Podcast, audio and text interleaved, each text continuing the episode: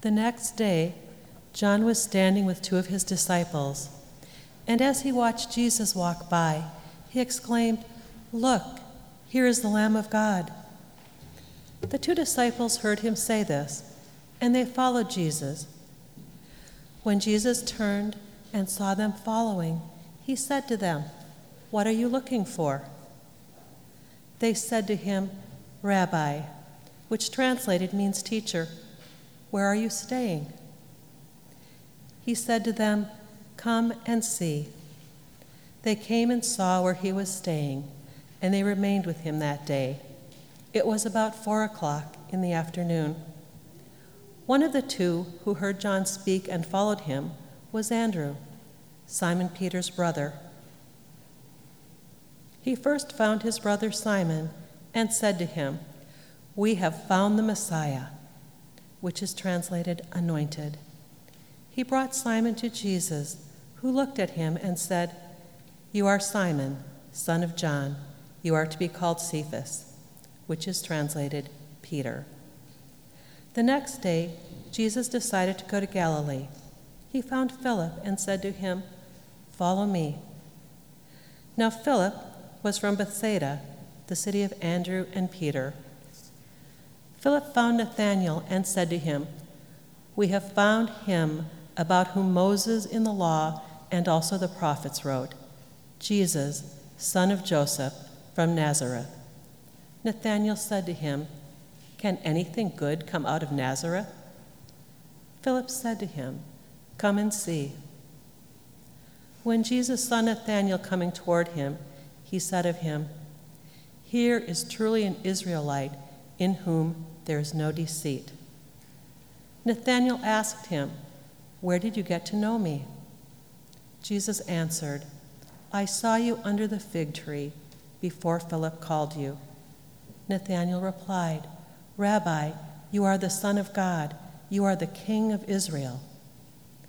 Jesus answered, Do you believe because I told you that I saw you under the fig tree? You will see greater things than these. And he said to him, Very truly I tell you, you will see heaven opened and the angels of God ascending and descending upon the Son of Man. Word of God, word of life. Thanks be to God. Be seated.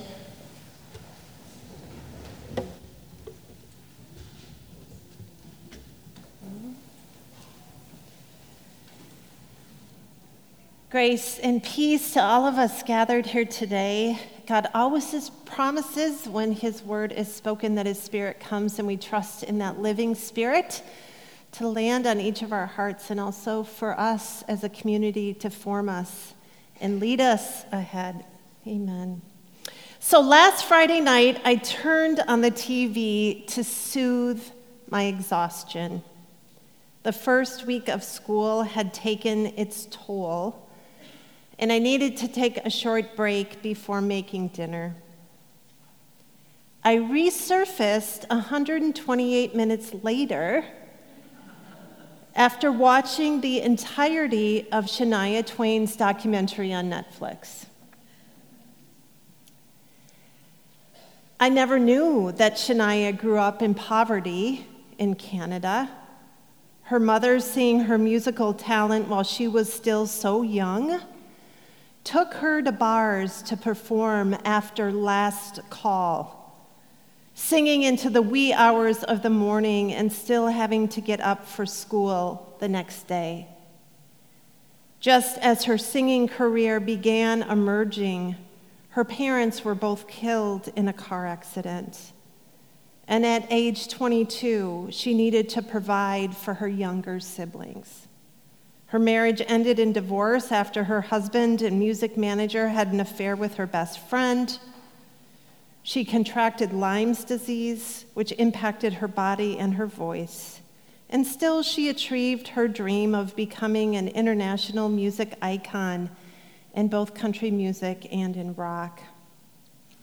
There was always something that came next after a time of defeat, an opportunity to connect with someone to see a new perspective.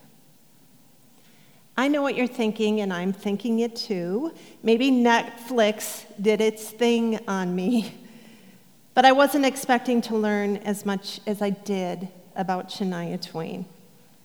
We're asking questions this fall, and we're talking with each other. And it was like Shania Twain was answering the question that we were asking Where are you from? And as her story unfolded, it became apparent that where she was from was only part of her call in the world. Last week, Pastor Kristen asked the same question Where are you from? And it was the creation story from Genesis that spoke to us and answered and told us that we are all formed from the dust of the earth, God breathing life into existence for each human and all of creation.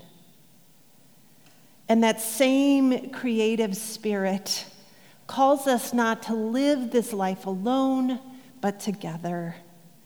You see, to be in relationship with God is to be in relationship with each other.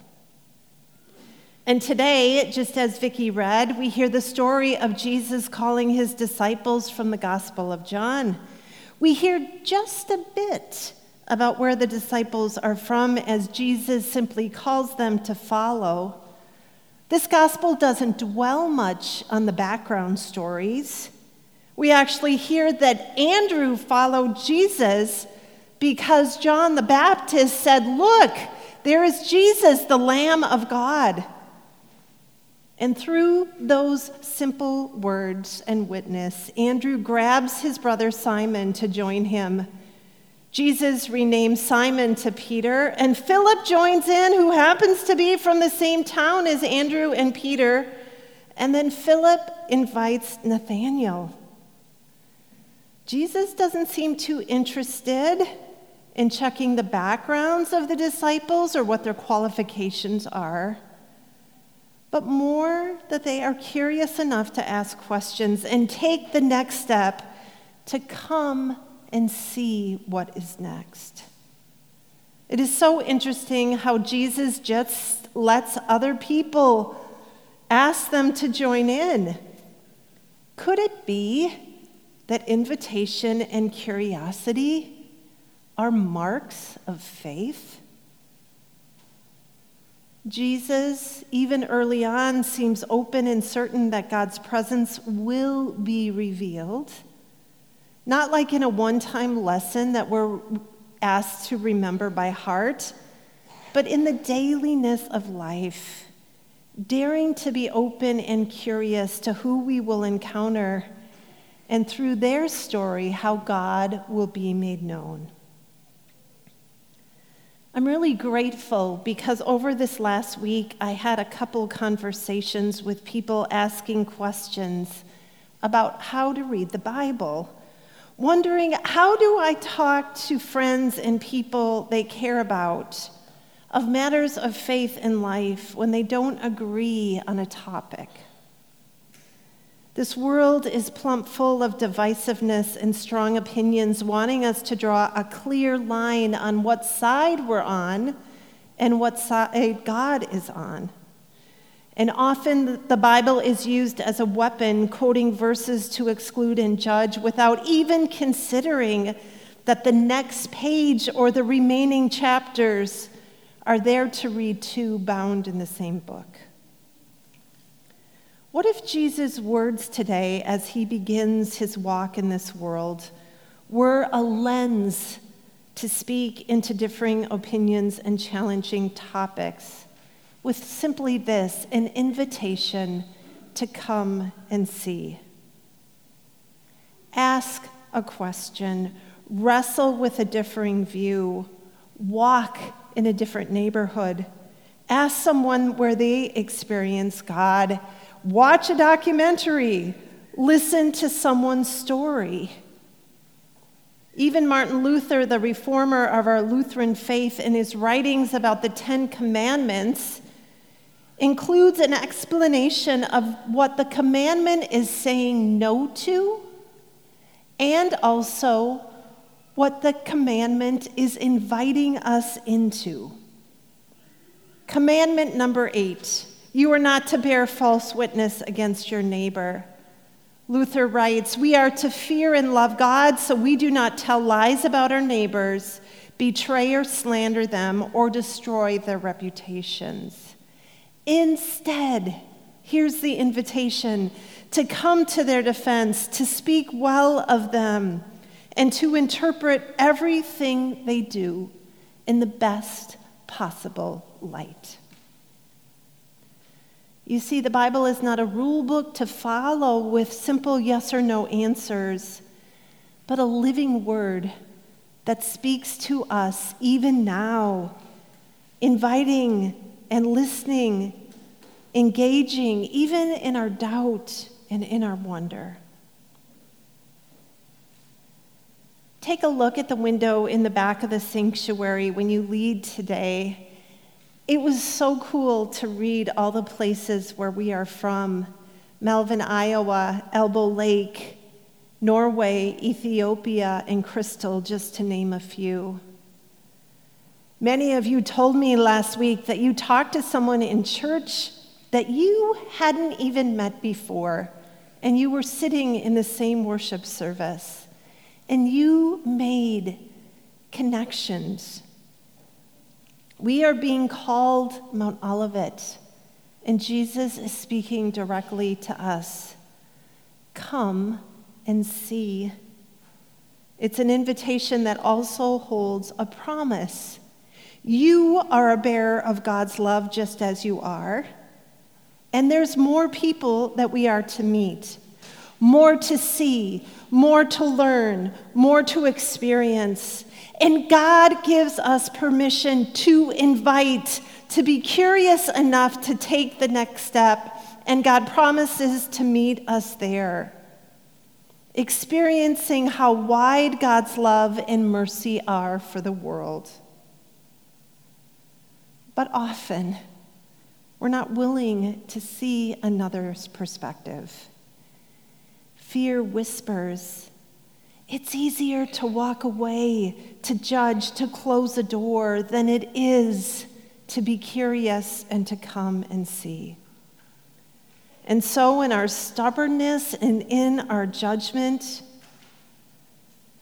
the inviting and curious Jesus gathers us together from all the places where we are from and meets us at this table and in baptism and even in the moment of his death, invites us to come and see how far God will love the world that includes all people, even when we're hard to love.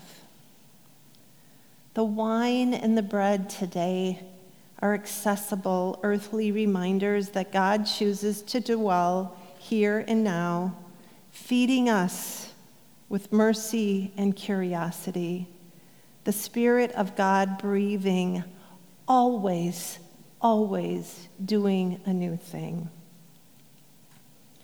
Many people have asked me lately, what's next for Mount Olivet? Jesus speaks and responds, Come and see. Amen.